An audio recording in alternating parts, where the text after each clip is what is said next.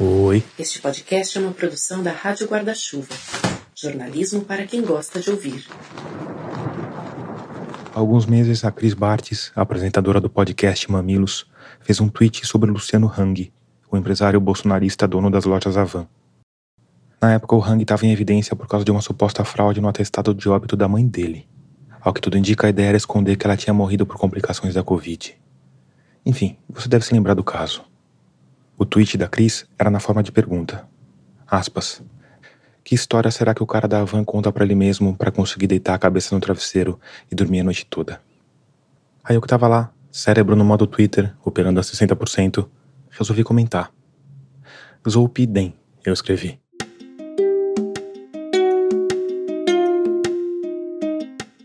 O imitatarato de Zolpidem está numa classe de medicamentos conhecida como hipnóticos, mas se a gente quiser ser bem preciso mesmo, ele é um agonista do receptor GABA. No Brasil, também é conhecido pelo nome comercial de Stilnox. Nos Estados Unidos, Ambien. O Zolpidem age direto nas sinapses do cérebro humano. Tem a incrível capacidade de ir lá no interruptor inexistente da nossa cachola e clique. Desligar. É basicamente um sonífero. E eu, que ainda acredito um pouco na humanidade, imagino que um cara como Luciano Hang tem uma consciência carregada. Por isso só consegue pregar os olhos com alguma ajuda química. Por isso eu fui lá no tweet da Chris Bartes e escrevi Zolpidem. E assim que eu apertei o Enter, instantaneamente alguém retweetou. Não o post da Cris, mas o meu comentário. Eu obviamente fiquei curioso e fui olhar quem tinha retweetado a minha resposta lacônica. Era uma conta estranha, arroba Zolpidembot. Na foto de perfil, várias cartelas de comprimido que eu suponho serem de Zolpidem. Pouco mais de mil seguidores, seguindo uma única conta. Na descrição, a gente retuita posts sobre Zolpidem. De fato, todas as postagens da página são retweets de posts sobre Zolpidem, nos mais diversos contextos. O arroba Zona Nórdico, por exemplo, tweetou Saudades de viajar com Zolpidem. A arroba Mari foi pro mar Será que tem Zolpidem na Black Friday? O arroba Japacamini. Tomei Zolpidem e a mulher arrancou todos os cravos que eu tinha enquanto eu tava noiado. Enfim, Twitter, né? Mas além de todas essas postagens aleatórias, a conta tinha um tweet fixado. Na verdade, uma série de vários tweets relacionados entre si. Um fio, que trazia um depoimento pessoal, profundo e perturbador. Como não tinha nenhuma informação de contato e a conta era fechada para mensagens, eu coloquei um comentário nesse tweet. Disse que era jornalista e que queria contar aquela história. E esperei. Algumas horas depois, a resposta. Um nome de usuário. Do Telegram. Eu continuei seguindo a tele virtual. Mais mistério. A foto do perfil do Telegram era de uma garota com visual cyberpunk, no melhor estilo replicante do Blade Runner. A descrição estava em russo. Eu copiei os caracteres cirílicos, joguei no tradutor e vi o nome. Gabriela. Eu mandei uma mensagem me apresentando pela segunda vez. Ela respondeu logo e a gente mergulhou numa longa e deliciosamente misteriosa negociação. Só depois de 40 dias eu finalmente consegui gravar uma entrevista. Uma entrevista que durou uma tarde inteira de sábado e que girou em volta de uma história que eu vou contar para você agora. Começando pelo dia em que a Gabriela acordou com uma sensação estranha, imprecisa e assustadora. Uma sensação que logo virou uma certeza de que durante a noite, de alguma forma impensável, uma parte das memórias dela tinha simplesmente desaparecido. Assim, o que eu tenho que fazer hoje? Que dia é hoje? Que dia de qual ano? Eu marquei alguma coisa com alguém hoje? Eu tenho que limpar a casa? Tem algum gato? Eu tenho que buscar alguém em algum lugar? Será que eu ainda tô na faculdade? Será que eu já terminei? Eu não conseguia. Não conseguia. E conforme ia percebendo essas lacunas, a Gabi ia buscando mais informações e encontrando mais buracos. Buracos que definitivamente não deviam estar ali. Assim, não era uma memória que, poxa, estou tentando lembrar de uma coisa de dois anos atrás, de uma semana atrás. Não, é uma coisa que, no mínimo, eu pensei nela ontem. E eu não conseguia lembrar. Eu não conseguia. E foi, assim, batendo um pânico gigante. Esse pânico chegou ao auge quando a Gabi pensou na mãe dela porque eu não lembrava se ela estava viva ou se tinha acontecido alguma coisa. Eu simplesmente pensei em alguma coisa aleatória. Eu falei, vou ligar pra minha mãe, vou ligar pro meu pai, porque eu só quero saber se eles estão vivos. Liguei. Eles estavam vivos. A Gabi inventou que tinha perdido algum objeto. Hoje ela não lembra mais o que era. Perguntou se eles sabiam onde podia estar. Eu falei, ah, já achei. E desliguei porque eu só queria saber se eles estavam vivos. Entrava no Facebook para procurar informações, olhava minhas últimas conversas. E quanto mais ela olhava, mais coisas pareciam estar faltando. Eu tinha a sensação que eu tava sendo sufocada, que eu tava engasgando, que o mundo ia acabar. Eu não sei, horrível, horrível. Ela pegou a guitarra, que tocava desde pequena, e tentou acessar algumas das músicas que sabia de cor. Era muito sólido na minha cabeça. Mesmo que eu não tivesse com a guitarra na minha frente, eu treinar o movimento dentro da minha cabeça já era o suficiente para eu manter ele. Mas desde aquela manhã, eu não consigo lembrar. Eu tenho que pegar a música do zero, quase como se eu não tivesse escutado. Como se tivesse partes do seu HD que foram. Exatamente. Entrou um vírus lá e apagou, é isso? Exatamente e não tem padrão de tempo, assim, como se tivesse escada um pouquinho em cima, um pouquinho embaixo. Pessoas com quem eu estudava que eu descobri que estudavam comigo, eu fiquei, meu Deus, essa pessoa existe. É um nível de, de breu que eu, eu acho que deve ser muito difícil imaginar. É algo que não tem sombra, tipo, é 100% preto, não tem sombra.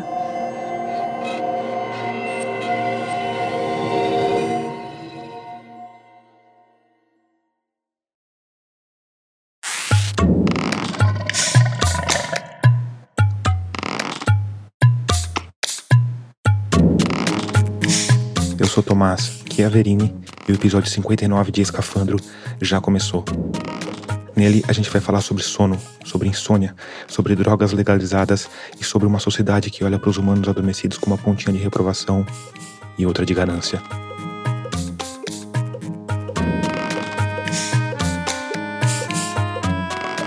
Antes de adiante, como de costume, eu preciso te lembrar que a Rádio Escafandro é mantida única e exclusivamente por uma parte dos ouvintes que colaboram financeiramente com o projeto.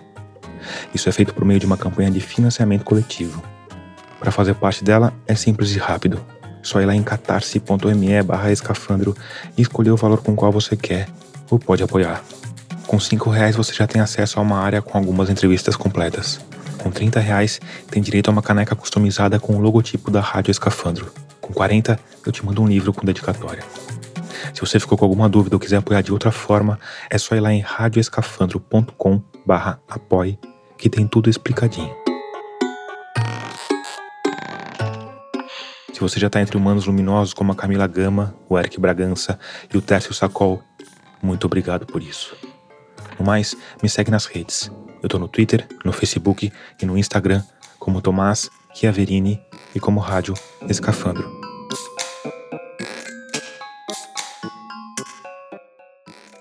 O caminho para chegar naquele dia em que a Gabi acordou com a memória cheia de buracos foi longo. E como manda o manual das entrevistas delicadas, eu comecei com cuidado, tentando sentir a temperatura da água. Eu queria começar. Eu, eu tô chamando de Gabi porque eu não sei o seu nome. É, não, pode me chamar de Gabi direto. Tá. Você quer falar um pouco sobre você? Quem é você? para a gente contextualizar um pouco? É, eu, eu acho que faz talvez mais sentido eu explicar o que sou eu dando o contexto que eu vou falar, mas eu não queria dar mais informação do que, do que o necessário para o que eu vou contar. Tá. Posso te fazer algumas perguntas básicas, assim, só pra gente. Sim, sim. Você tem que idade? Vou fazer 25. E você mora aonde? Zona Norte de São Paulo. E você estuda, trabalha? Os dois. Você quer falar o que, que você faz? Eu trabalho com engenharia de dados atualmente. Estou migrando para engenharia de dados, mas eu era desenvolvedora Python. Programação, então, Isso, basicamente. Programação. Legal. Legal. Tá bom. É... Bom, por onde começamos? Pelo começo? É, eu vou resumir o começo do começo. Basicamente, eu sempre tive um quadro de insônia, mas a verdade é que eu acabei. Esse foi o começo que a Gabi escolheu. Mas depois de algumas horas de conversa, a gente percebeu que tinha um começo antes desse começo. Porque a verdade é que ninguém sempre teve um quadro de insônia. Todo mundo nasce naturalmente dorminhoco. Aliás, muito dorminhoco. Um recém-nascido chega a dormir 17 horas por dia. Então esse não era o começo de verdade. O começo de verdade era um pouco mais complicado, um pouco mais delicado. E envolvia uma história que a Gabi me contou, mas pediu para eu não contar no episódio.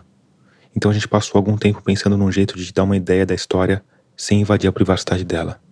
No fim, a Gabi encontrou um caminho. Eu pensei numa analogia que é muito boa.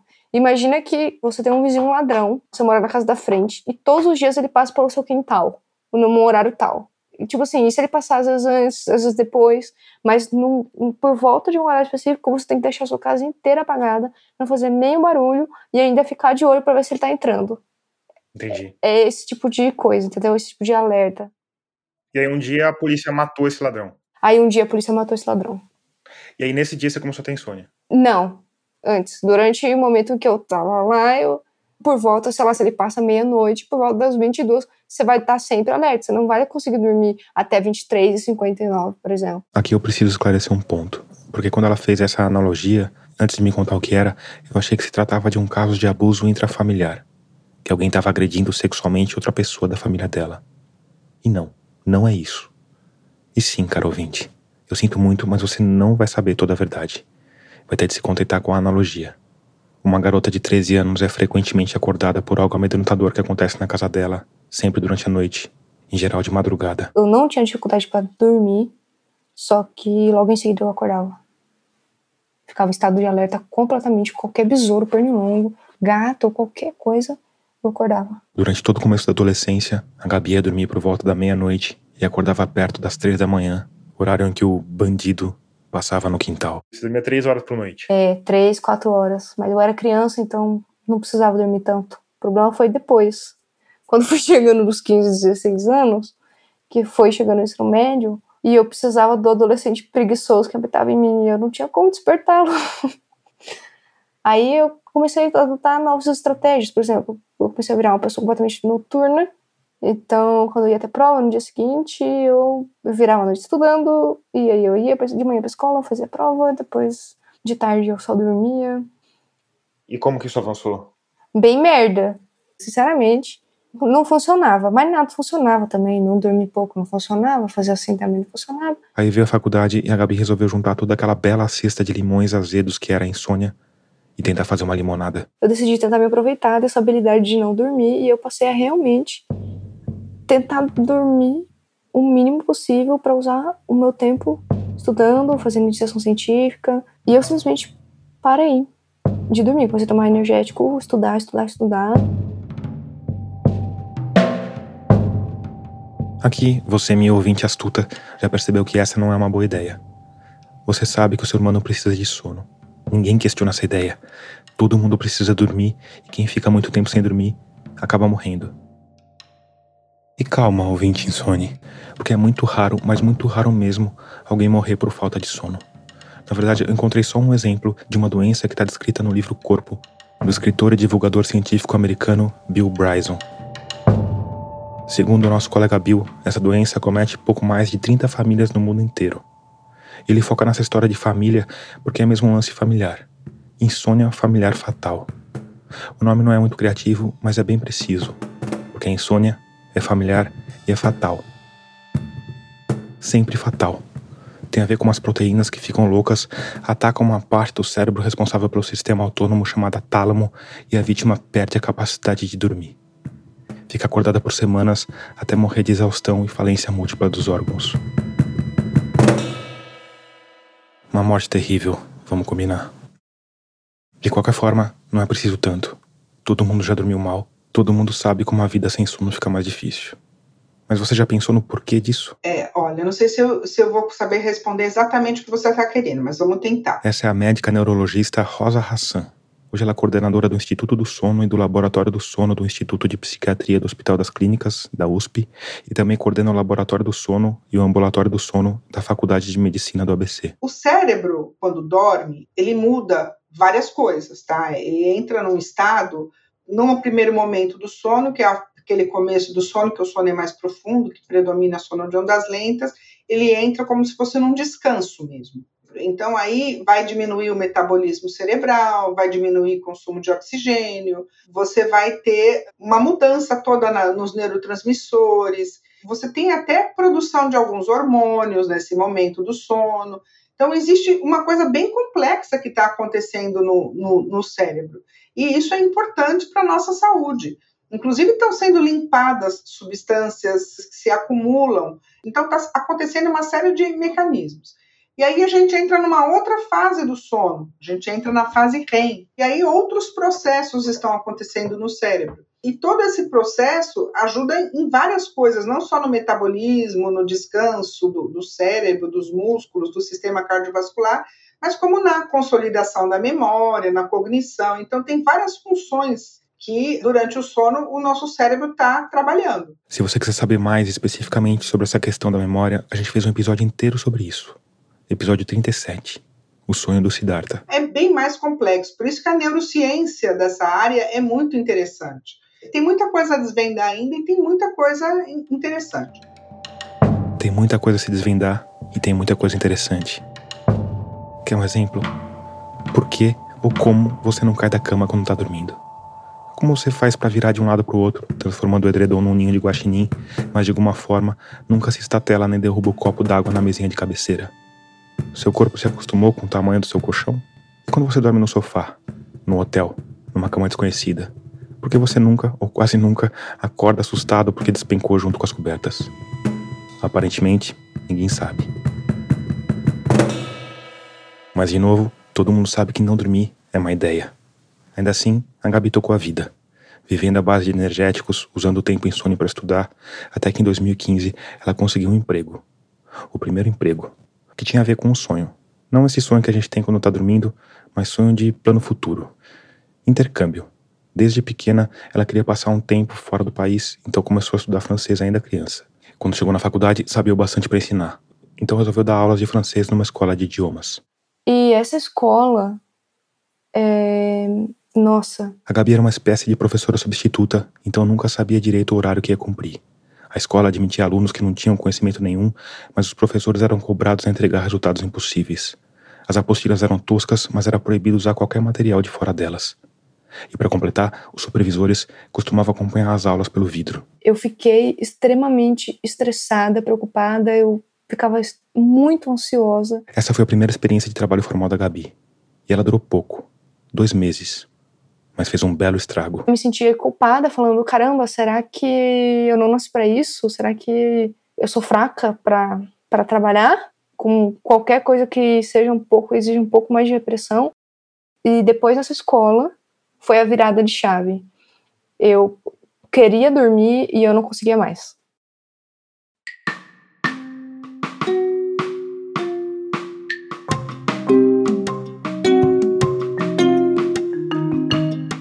O pardal de coroa branca é um passarinho cinzento, pequeno, uma vizinha aparentemente comum. Mas ele tem uma habilidade surpreendente. Ele é capaz de passar até sete dias voando sem dormir. Por causa disso, ele chamou a atenção das Forças Armadas Americanas, que, em parcerias com algumas universidades, está gastando uma quantidade expressiva de dinheiro para estudar o tal passarinho. Os estudos com os pardais são só uma fração de um grande esforço conduzido pela DARPA, a divisão do Pentágono que pesquisa novas armas.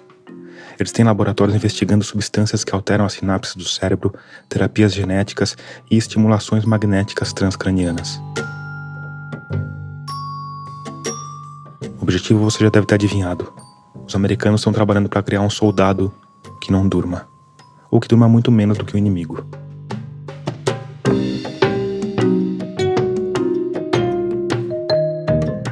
Essa história está num livro chamado 24 por 7, Capitalismo Tardio e os Fins do Sono, escrito pelo ensaísta americano Jonathan Crary e lançado no Brasil em 2016 pela editora Ubu. O título, 24 por 7, é uma alusão às 24 horas dos 7 dias da semana. E a ideia geral do livro é que o capitalismo está fazendo de tudo para que a gente esteja ativo por cada vez mais tempo, dentro do tempo que existe. Para que a gente esteja sempre alerta, sempre online, porque quando a gente está online e alerta, a gente consegue produzir e, mais do que isso, a gente consegue consumir.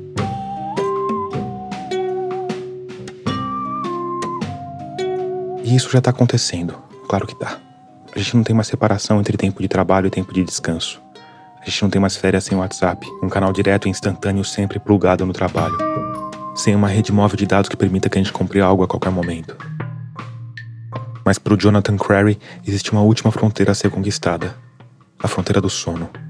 Afinal, quanto menos a gente dormir, mais a gente consegue produzir e mais a gente consegue consumir. Para isso, o sono tem de ser mal visto. E ele está sendo mal visto. Cada vez mais mal visto. Trabalhe enquanto eles dormem. Estude enquanto eles dormem. Malhe enquanto eles dormem. O resultado? Todo mundo está dormindo cada vez menos. Hoje, um adulto norte-americano dorme em média 6 horas por noite. Uma geração atrás, essa média era de 8 horas por noite. E no começo do século XX, 10 horas por noite. Imagina, dormir 10 horas por noite, em média. Apesar dessa queda acentuada, tem gente que ainda não está satisfeita. O Jonathan Crary contou de uma ideia maluca que parece ter saído da cabeça de algum vilão do 007, mas que chegou a ser posta em prática. Pelo menos em parte. No começo da década de 1990, um consórcio espacial russo-europeu anunciou que ia lançar uma série de satélites, cada um equipado com espelhos parabólicos retráteis. Quando totalmente aberta, cada traquitana dessa teria uma superfície refletora de 200 metros quadrados, com a espessura de uma folha de papel. A ideia inicial era usar a engenhoca para iluminar grandes áreas de exploração industrial em regiões com pouca luz solar. Exploração de recursos naturais na Sibéria, por exemplo. Mas claro que não demorou para que os cientistas maluquetes resolvessem ter mais ideias fracas. Que tal se a gente simplesmente iluminasse grandes porções das nossas cidades, literalmente acabando com a noite? Imagina a economia na conta de luz e o ganho de produtividade. Ao mesmo tempo, imagina o que acontece com o corpo humano submetido ao extremo da insônia. Se ficou difícil de imaginar, a gente te ajuda. Cheguei ao ponto de, assim, eu não consegui dormir nem uma hora e meia, duas horas por noite. E o principal efeito de não conseguir dormir é nunca conseguir acordar realmente. Eu tava tipo um zumbi. Não conseguia me concentrar em nada do que eu tava fazendo. Dirigir era um horrível, horrível. Outra vez que eu ia dirigir, eu ficava ainda mais ansiosa, passava mal, porque eu ficava, eu vou bater o carro, porque eu não consigo prestar atenção. Para tentar compensar, arrumar alguma energia para manter o cérebro e o corpo alerta, a Gabi começou a comer os alimentos mais calóricos possíveis. Assim, eu comia McDonald's, bacon, batata frita, eu comia coisa gordurosa. Além disso, ela tomava energético, como se fosse água. Hoje eu não posso mais nem sentir o cheiro de energético. O meu corpo criou um. Ele tem uma lembrança orgânica tão forte do quanto eu passava mal que eu, eu realmente não consigo. Eu vomito, eu fico muito mal quando tomo energético. A Gabi era bem jovem nessa época, quase adolescente. Mesmo assim, o corpo dela sentiu o baque. E eu comecei a perder um quilo por dia. Então eu tenho 1,70, fiquei com 45 quilos. Parecia um balão, literalmente um balão, com uma barbante. Era um cabeção com só o osso, muito feio. Foram dois meses só de aula. O primeiro dia e o último dia de aula, quase 10 quilos de diferença. Aí foi zoando meu fígado, eu tive que ficar um tempão fazendo exame, monitorando o fígado. Então virou esse ciclo, uma retroalimentação infinita de, de coisas. Foi quando eu realmente comecei a dormir duas horas por dia, uma hora e meia, assim, acordando a cada 20 minutos. Como a gente sobreviveu como espécie no nosso planeta? Doutora Rosa Hassan. A gente tinha que, se estava cansado, com sono, e tinha um predador, precisava fugir, tinha que encontrar um abrigo para dormir, tinha que encontrar alimento porque estava com fome. O nosso cérebro tem capacidade de, de nos manter alerta se a gente precisar ficar alerta. Segundo conta Bill Bryson, ainda no livro Corpo, o recorde de tempo que uma pessoa passou sem dormir intencionalmente foi estabelecido em 1968. Um aluno do ensino médio de San Diego, num dos projetos de ciência mais estúpidos que se tem notícia. Ficou 11 dias e 24 minutos sem dormir. Depois dormiu, por 14 horas seguidas. Ao que tudo indica, não teve nenhuma sequela por conta da estupidez. A gente produz uns neurotransmissores, mesmo que a gente está cansado, e que fazem a gente ficar alerta numa situação de estresse, numa guerra, numa... a gente consegue bastante tempo ficar alerta mesmo estando cansado. Então, o que acontece com a pessoa que começa a dormir mal por muito tempo? Ela usa essa coisa da natureza contra ela mesma, porque ela começa a ficar tão ansiosa com o sono, tão preocupada, que aquilo passa a ser um estresse que mantém ela acordada. É quase como se a gente tivesse, em vez de ir para camas, tendo para batalhas, tendo caçar um bisão. Isso, isso. Então não é raro um paciente com insônia crônica ele falar, ai doutor, eu tô lá assistindo televisão e dormindo, caindo de sono no sofá. Aí eu chego na minha cama e eu acordo. que, que é isso? Ele criou um condicionamento ruim com o sono. Quanto mais assustado, ansioso com o sono a pessoa fica, pior o sono vai ficar, porque ela vai como que produzir neurotransmissores de alerta. É noradrenalina mesmo que ela vai produzir, que é um tipo de uma adrenalina, e que vai manter ela acordada. Olha para a cama, produz noradrenalina.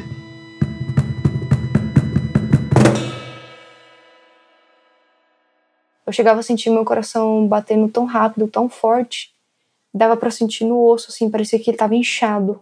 Nossa, é horrível, é horrível. E ficava fritando na cama lá. Tipo... Exato. Você tá fritando e você fala assim: será que eu dormi? Quanto tempo faz que eu tô pensando isso aqui? Não, eu não vou olhar no celular. olhar no celular. Aí eu vou fazer a conta de quanto tempo falta. E aí eu vou pensar: ah, não. Se eu começar a dormir daqui meia hora, aí eu vou estar dormindo profundamente daqui uma hora. E aí eu vou poder dormir profundamente por mais uma hora e depois eu vou levantar. E você começa a fazer esse tipo de conta. Então aí eu tentava não olhar no celular. Só que era quanto tempo será que passou desde a última vez que eu percebi que eu estava acordada? Uma hora, meia hora. Duas horas. O pensamento eu ficava: e se? E meu Deus, eu não vou conseguir dormir. Meu Deus, eu não consigo dormir. Então como que eu vou dormir? Acordava, meu Deus, como é que eu vou acordar? 5 horas, minutos.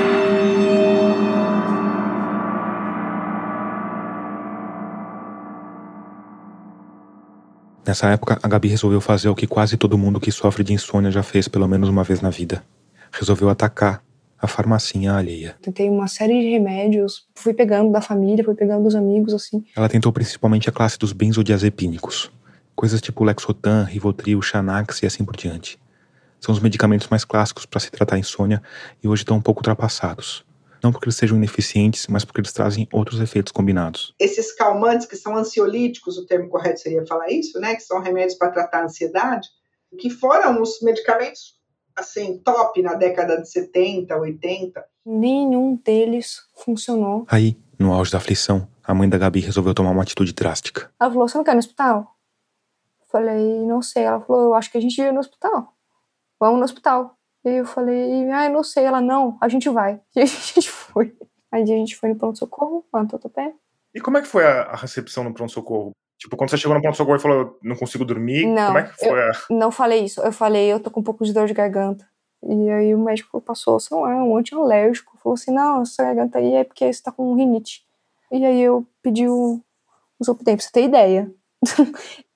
eu falei, olha, eu não tô conseguindo dormir, você pode passar alguma coisa? Ele falou: Ah, o que, que você já tentou? Aí eu fui numerando todos os remédios que eu tinha tentado da família, escrevi todos os efeitos e ele falou: hum, Tá, eu vou te passar um aqui, você tenta. E ele passou o Zolpidem.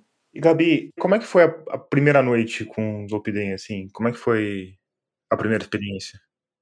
Eu dormi muito. Foi maravilhoso, realmente maravilhoso. Algo, algo nesse nível, assim, só quando eu tomei anestesia geral. Você, tipo, dorme, você não vê dormindo, de repente você acordou e você fala: Uau, estive amassada.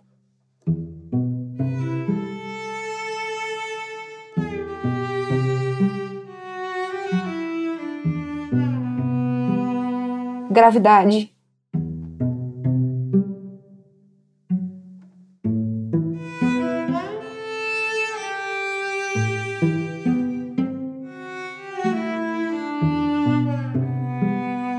O Zolpidem, inclusive na bula, é catalogado como hipnótico, mas a doutora Rosa Hassan me explicou que esse não é o termo mais preciso. Hipnótico é qualquer remédio que induz o sono. Se você dá um antipsicótico, que é um remédio para tratar esquizofrenia, bipolar e tal, e ele tem efeito sedativo, ele pode ser um hipnótico. Se você dá um antidepressivo que tem um efeito sedativo, é um antidepressivo hipnótico. Agora, nós temos uma linha de medicações que são em bula hipnóticas. A maioria dessas medicações que são em bula consideradas hipnóticos são os benzodiazepínicos e os outros que a gente chama agonistas do receptor benzodiazepínico, que são medicações que atuam no mesmo receptor, mas elas têm um efeito mais seletivo só hipnótico não tem tanto efeito ansiolítico, relaxante muscular, outros efeitos que tem o benzodiazepina. Outra confusão comum é achar que o zolpidem não causa a letargia ou a ressaca que outros medicamentos costumam causar. O que faz ter a letargia ou não ter a letargia é a metabolização, é a meia-vida da substância. Ou seja, o tempo que o corpo leva para se livrar da maior parte daquele princípio ativo. É claro que se o seu sono dura 7 horas e você toma um remédio que dura 10 horas no seu sangue, você vai ter letargia. Agora, você toma um remédio que é um indutor do sono, que tem uma meia-vida de duas horas e meia, que depois de três, quatro horas ele já está sendo eliminado, Claro que de manhã você não vai ter ressaca, não vai ter sonolência. Então você tem nas classes desses medicamentos, todas as classes, medicamentos que têm meia-vida mais curta e meia-vida mais longa. Então, por exemplo, se você dá um que tem meia-vida mais curta para um indivíduo que tem uma insônia de final de noite, pode não funcionar. Então, isso é uma coisa que o, quem está prescrevendo tem que ter o conhecimento, né? E mesmo você sabendo como ele vai agir, cada metabolismo, cada organismo metaboliza de um jeito a medicação. Tem pessoas que metabolizam mais lenta, outros mais rápido. Por fim, a gente tem um terceiro ponto importante para falar, que é o potencial viciante dessas drogas. A gente tem medicações mais seguras, com menos risco de dependência, e outras menos seguras. Os de meia-vida mais curta dão mais dependência do que os de meia-vida mais longa, porque a chance de você ter abstinência quando está passando o efeito da medicação é maior no que é mais curto. Que é o que a gente vê na, na, no crack e nas anfetaminas nos Estados Unidos, né? Isso, nas coisas que tem mais curta, você tem mais chance de ter dependência do, dos que duram mais tempo no, no organismo. Mas, de qualquer forma, eles têm o mesmo potencial de dependência, tá? Da classe. Hoje em dia, a gente sabe que tem um potencial, sim, de causar dependência. E se você for ler a bula desses remédios, está escrito isso. Então, teoricamente, a gente deveria mudar a cor da tarja do. Ah, dos... isso eu não sei. Quem sabe é, é, o órgão regulatório. Eu gostaria que mudasse, porque eu acho assim que você está vendendo uma ideia de que é uma coisa inofensiva quando não é. E aqui tem uma confusão final, a mais perigosa delas, porque existem alguns remédios no Brasil que têm uma tarja preta na embalagem. Isso é definido pela Anvisa, a Agência de Vigilância Sanitária, e tem o objetivo de sinalizar substâncias com potencial de causar dependência. Esses medicamentos, consequentemente, têm a venda mais controlada. No Brasil, todos os benzodiazepínicos são tarja preta. O Zolpidem é um caso especificamente curioso. O comprimido de 12,5mg é vendido com tarja preta, mas o de 10 miligramas, ou seja, a mesma substância, mas acondicionada numa quantidade ligeiramente menor por comprimido, é tarja vermelha. Seria mais ou menos como se a Anvisa dissesse que 10 gramas de cocaína não são viciantes, mas que 12,5 são. E aí cabe a pergunta: por que um medicamento que reconhecidamente tem potencial de causar dependência tem tarja vermelha? Seria mais lucrativo ter tarja vermelha? Medicamentos com tarja vermelha vendem mais fácil do que medicamentos com tarja preta? Com certeza. E os médicos prescrevem mais fácil? Com certeza. Isso é bom? Não sei. Eu acho que talvez não seja. E para além da dependência, que outros perigos podem estar contidos nas pequeninas drágeas de Zolpidem? Tem as complicações do uso normal e tem as complicações da pessoa que usa o errado o remédio. Então, por exemplo, uma pessoa tomar um remédio desses indutor do sono, assistindo televisão, na sala, fora da cama, ela está correndo risco do remédio começar a fazer efeito e ela não saber o que ela está fazendo, ela virar uma sonâmbula. Então, isso é um efeito que pode acontecer até quando ela está dormindo, ela tem um despertar, levantar. Então, existe até um alerta, o FDA americano colocou, que esses remédios, eles podem induzir esses comportamentos complexos, até sonâmbulo, o pessoal levantar, comer, entrar na internet, quem dorme com o celular na cama, mandar mensagem de texto, e você não tem memória nenhuma do que você fez. Então, eu já tive paciente que comeu, que mandou mensagem, fez compras pela internet, saiu de casa, dirigiu, sob efeito dessas medicações. Então, é, existe um potencial risco, sim. E esse risco é maior se a pessoa toma de forma inadequada, toma fora da cama, ou se a pessoa toma em doses maiores do que a recomendada.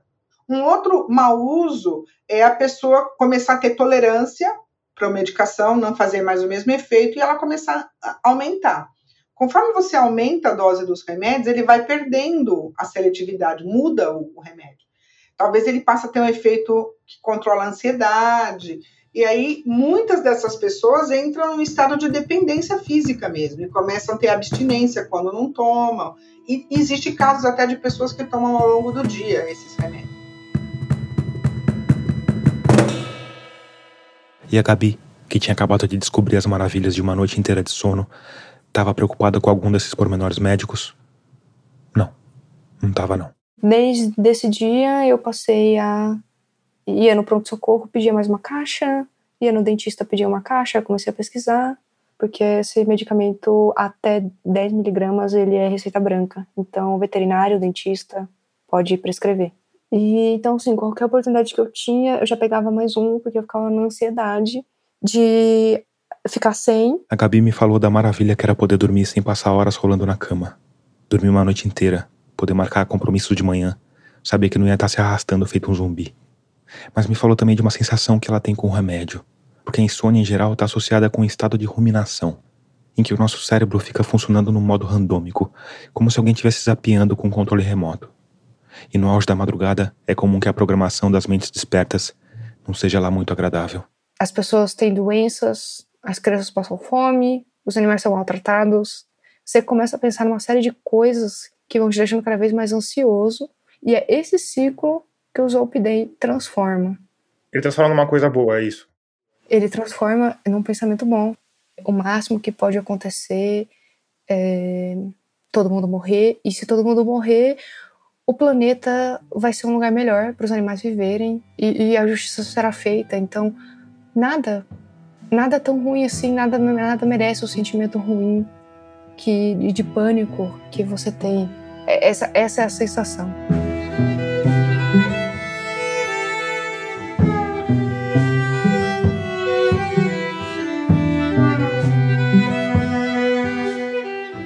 Eu acho que acaba sendo um momento de alívio, sabe, no, no final do dia, como a certeza de que você vai se sentir um pouco bem naquele dia, mesmo que seja artificial.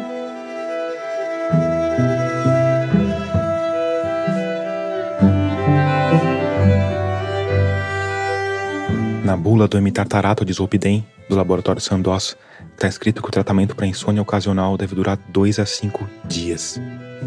Já para insônia transitória, duas a três semanas. Também está escrito que, assim como acontece com todos os hipnóticos, o uso não deve ultrapassar quatro semanas, ou seja, um mês. E um mês foi suficiente para Gabi? Não, não foi não. Eu fiquei 2015, 16, 17 tomando todos os dias o Zolpidem. Aí. Em 2018 eu comecei um relacionamento e ele era extremamente abusivo. Eu passava 24 horas comendo sob tensão. Você tá comendo demais. É, não, você come muito disso. Qualquer detalhe no nível cotidiano. Ah, não, você passa tempo demais estudando isso aqui. Você é burra. Então, qualquer elemento no cotidiano gerava uma tensão. Vocês moravam juntos? Não era para ser, mas acabou virando parcialmente. Tipo assim, eu ia para casa da pessoa e a pessoa não deixava eu voltar para minha casa por uma semana e me ameaçava: não, se você voltar para casa a gente vai terminar. A pessoa me impedia de ver minha mãe. Em pouco tempo. Essa pessoa começou a interferir no remédio, as pessoas escondiam o remédio. Falava: não, hoje você não vai tomar porque eu não quero que você tome. e eu acho que eu tenho a sensação de que isso foi definitivo no, no efeito que o Zolpidem começou a fazer, porque eu comecei a ficar cada vez mais ansiosa. Com isso, ele não fazia efeito nenhum, ou ele fazia muito efeito. Muito efeito, tipo o quê? Você dormia muito? Não, eu era muito rápido. Era muito rápido, eu não dormia direito, depois não acordava. Eu acordava mal, zoada, tudo embaçado, com dor de cabeça, a visão, sabe quando você dilata o olho? Que você vai no oftalmo. E aí, eu fui participar com a minha mãe de uma gravação de um documentário. Era uma única cena, assim, eles estavam procurando mães e filhas parecidas, e eu e minha mãe, a gente muito parecida. E eles gravaram pessoas do mundo todo, e a gente tava muito ansioso. Aí eu tomei o remédio. Na noite anterior? Na noite anterior, como sempre, acho que por volta das 22. A gente ia levantar cedo para ir lá. E na hora que eu acordei, na verdade, eu demorei para dormir mesmo tomando, porque eu tava muito ansiosa. Na hora que eu acordei, eu senti a parte de atrás da minha nuca extremamente inchada. Quando eu balançava a cabeça assim, quando você entra água no seu ouvido, sabe? E você sente como se fosse uma bolinha, uma bolha pesada dentro do seu ouvido, fazendo clec, clec, clec, clec. O mesmo tipo de sensação, só que na nuca. Parecia que tinha uma bolha de silicone e quando eu balançava assim, a bolha batia contra a minha nuca. Uma dor de cabeça muito forte que passava e vinha toda hora. A minha visão completamente embaçada. Parecia que eu tava com a pressão muito baixa. Mas ao mesmo tempo também parecia alguma coisa completamente diferente. A minha memória tava muito ruim, eu ficava pensando, a gente vai mesmo? Aonde que é a gravação? Assim, eu perguntei pra minha mãe umas três vezes onde que era a gravação. E ela não percebeu que você tava Não, eu, Que você não tava bem? eu tenho pressão baixa, por exemplo, então vira e mexe me, me dá uns peripaques, mas ali passa, então nem eu não comento, só tava assim, olhando pro chão o tempo todo, porque eu tinha a sensação de que eu ia cair a qualquer momento. Eu falei, mãe, não, eu tô, eu tô com a pressão baixa, vamos devagar. Vocês foram de carro? Não, a gente foi de metrô. Mas vocês foram. A gente foi. Não, eu tava muito ansiosa, eu falei, não, só se, só se eu desmaiar, E como, vai ter que chamar uma ambulância, que eu vou. como que foi essa viagem de metrô, Gabi? Então, eu não lembro. Eu lembro que minha mãe foi segurando meu abraço o tempo todo, mas eu não lembro direito como que foi a ida. E beleza, a gente foi. Só que chegando lá, começou a me dar um treco. Eu pensava, por que, que eu tô aqui? Por que, que eu tô fazendo isso? Que eu tava sonhando o tempo todo. Eu tava com muita sede, mas eu tomava água e a sede não passava, parecia que eu não tinha tomado. É realmente como se eu estivesse dormindo. Como se tivesse tudo anestesiado por dentro, mas eu ainda estivesse andando, sabe? Tipo, você bebe água, mas não enche o estômago. Você come, mas não enche o estômago. Eu não tava sentindo nenhuma dor nem nada. Eu simplesmente tava anestesiado por dentro. É como se tudo que você tenta tocar, você não consegue tocar. Imagina o desespero, o pânico exato de você ser um fantasma.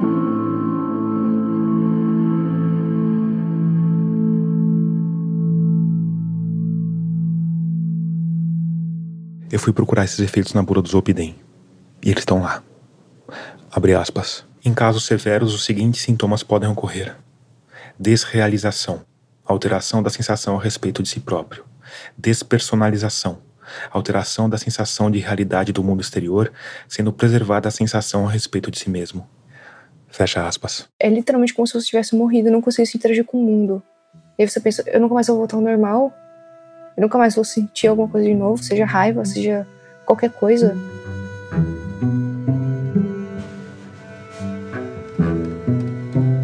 Fim, apesar de tudo, a Gabi conseguiu gravar a cena do tal documentário, que não tinha fala, era só alguns segundos olhando para a câmera. Ela não lembra nada da volta para casa. Lembra que tirou uma soneca à tarde, mas acordou ainda desorientada. Os efeitos só passaram completamente depois de uma noite inteira de sono. Um sono que veio só depois de um comprimido de Zolpidem.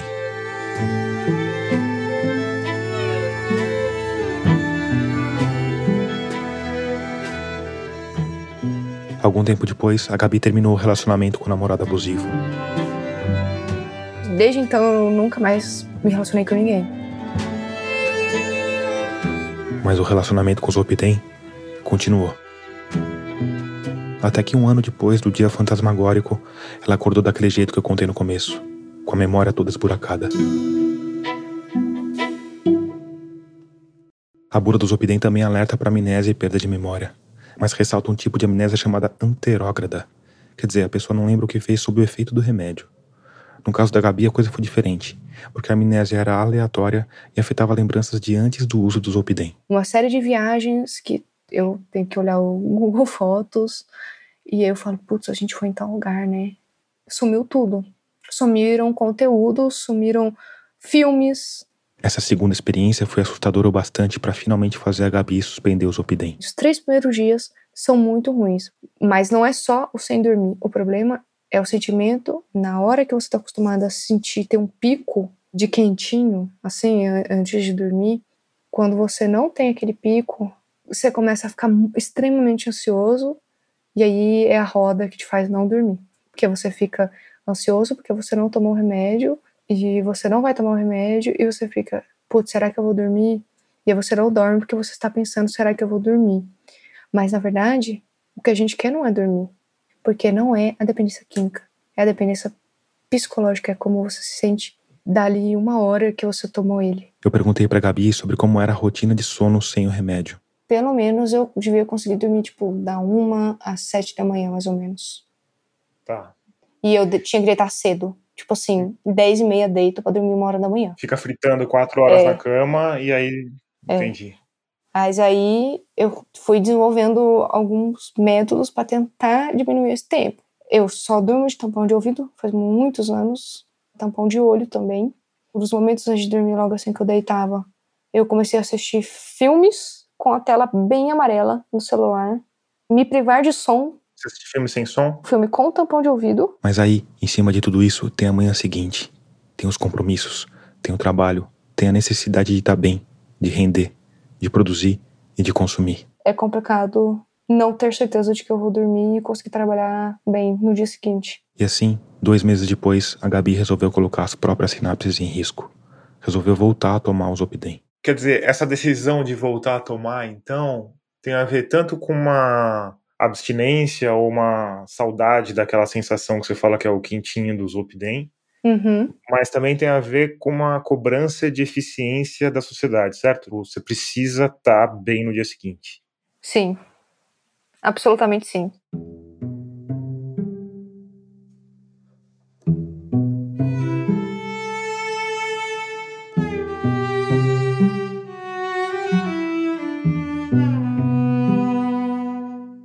Perguntei pra Gabi se ela nunca tinha procurado um médico além daquele do pronto-socorro.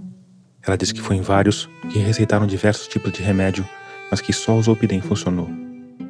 Disse que hoje faz um acompanhamento com uma psiquiatra que continua receitando Zolpidem.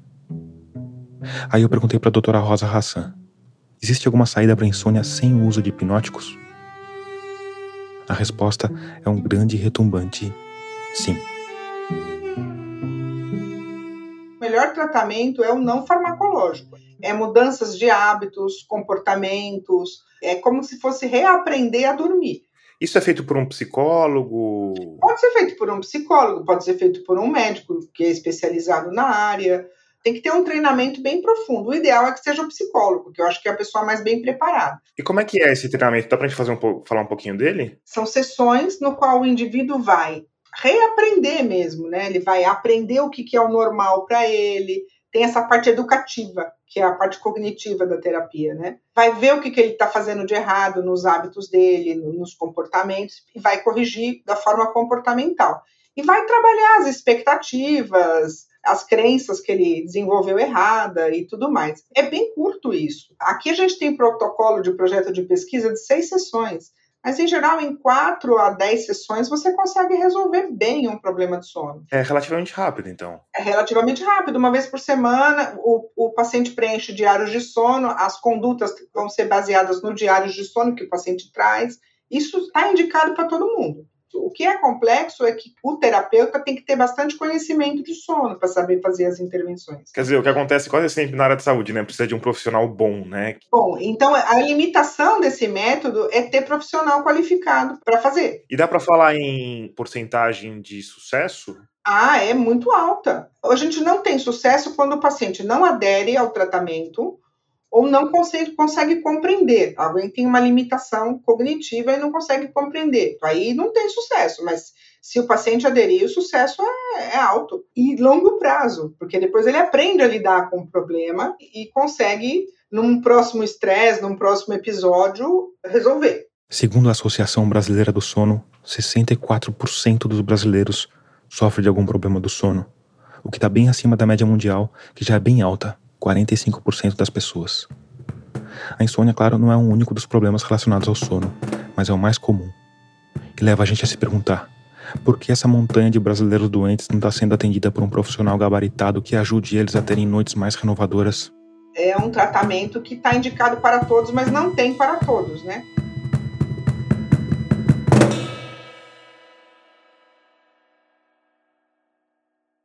Em dezembro de 2020, a cantora sul-coreana Boa foi detida e interrogada pelas autoridades da Coreia do Sul.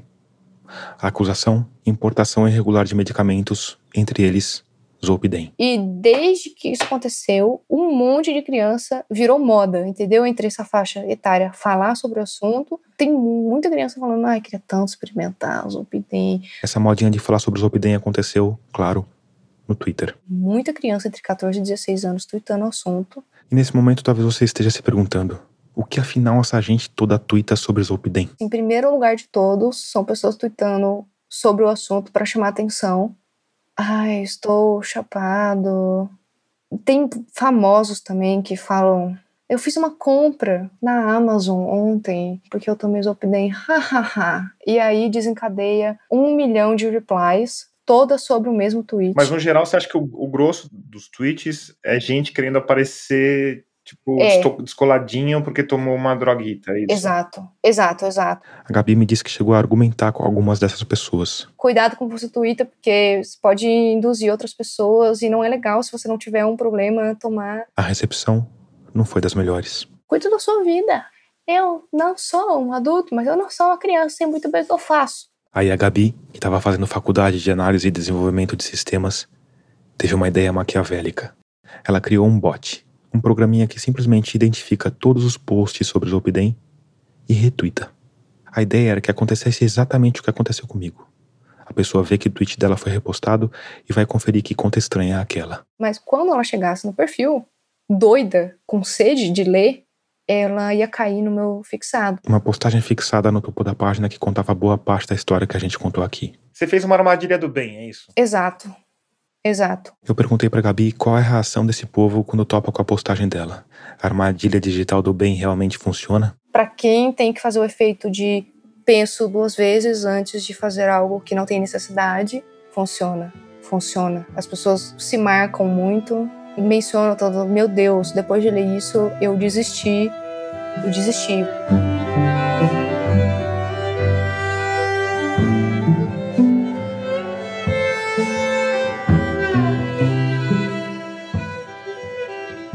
Ironicamente, a Gabi, nossa heroína misteriosa que vem ajudando a manter a juventude longe das garras dos Opidem, no melhor estilo heroína misteriosa, não conseguiu trilhar o mesmo caminho de redenção.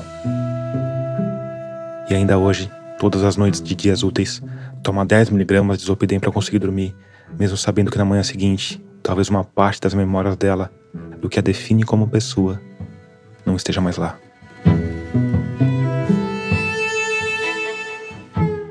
Ela comparou essa situação a um incêndio controlado ardendo num arquivo de documentos raros. O tempo todo você joga fogo em coisas, mas você fica esperando o fogo apagar. E você nunca sabe quando o fogo vai continuar queimando. É basicamente isso, entendeu? Porque eu tô, continuo tomando remédio e eu morro de medo de acontecer isso de novo e queimar outro pedaço de memória.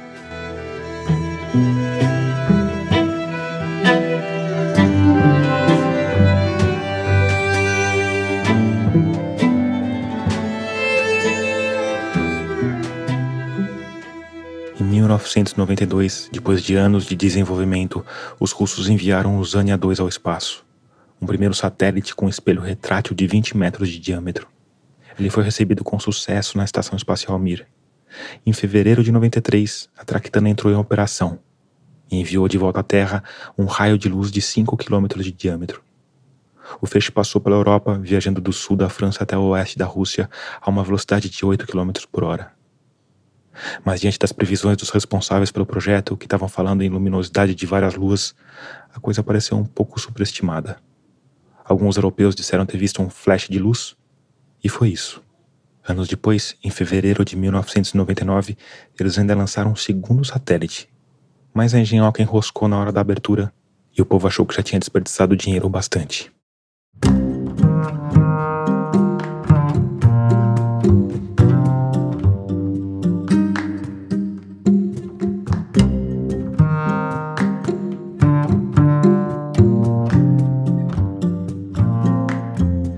Terminar, indicações. Hoje eu quero te convidar a escutar outra novidade da Rádio Guarda-Chuva, nossa rede de podcasts feitos por jornalistas. É o Até que se prove o contrário, uma série de seis episódios produzida pela agência pública sobre pessoas presas injustamente no Brasil.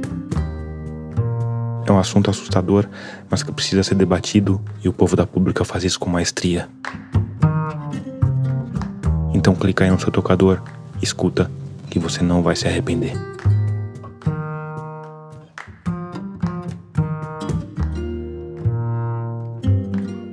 Termina aqui o episódio 59 de Escafandro.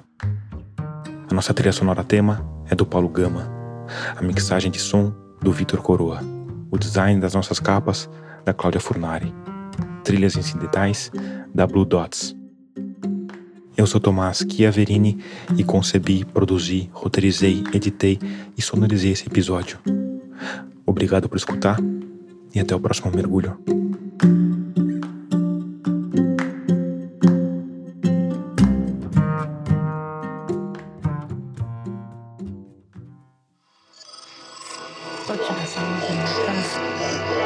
Esse podcast é apresentado por b9.com.br. Que instrumentos você tocava? Piano, baixo, é, ukulele, guitarra. Você tá brincando com uma tesoura, né? Meu Deus, estou. Estava.